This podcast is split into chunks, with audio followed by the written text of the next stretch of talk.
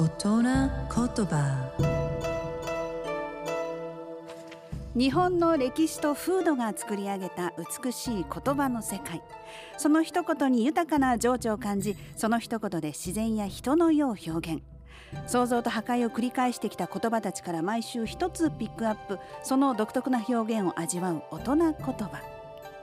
今週の大人言葉は祝う。祝う古くは祝うというふうに言いました。祝うの意は祈るなんかの意と同じ意味です。神聖なものを示してます。で合うハフはですね。味わうなんかと同じで動詞を作る設備語となってるんですね。で旧字で書くと左側に示すっていう感じで右に兄って書きますがこの示す辺っていうのは祭壇を表しているんだそうです。で兄は人のひざまずいた様なんですね。つまり祭壇で祝詞を告げる神職を表している言葉なんです。で祝う。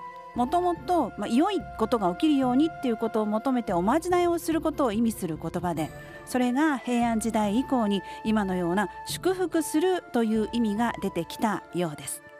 ということで美しい日本語を味わう大人言葉でした。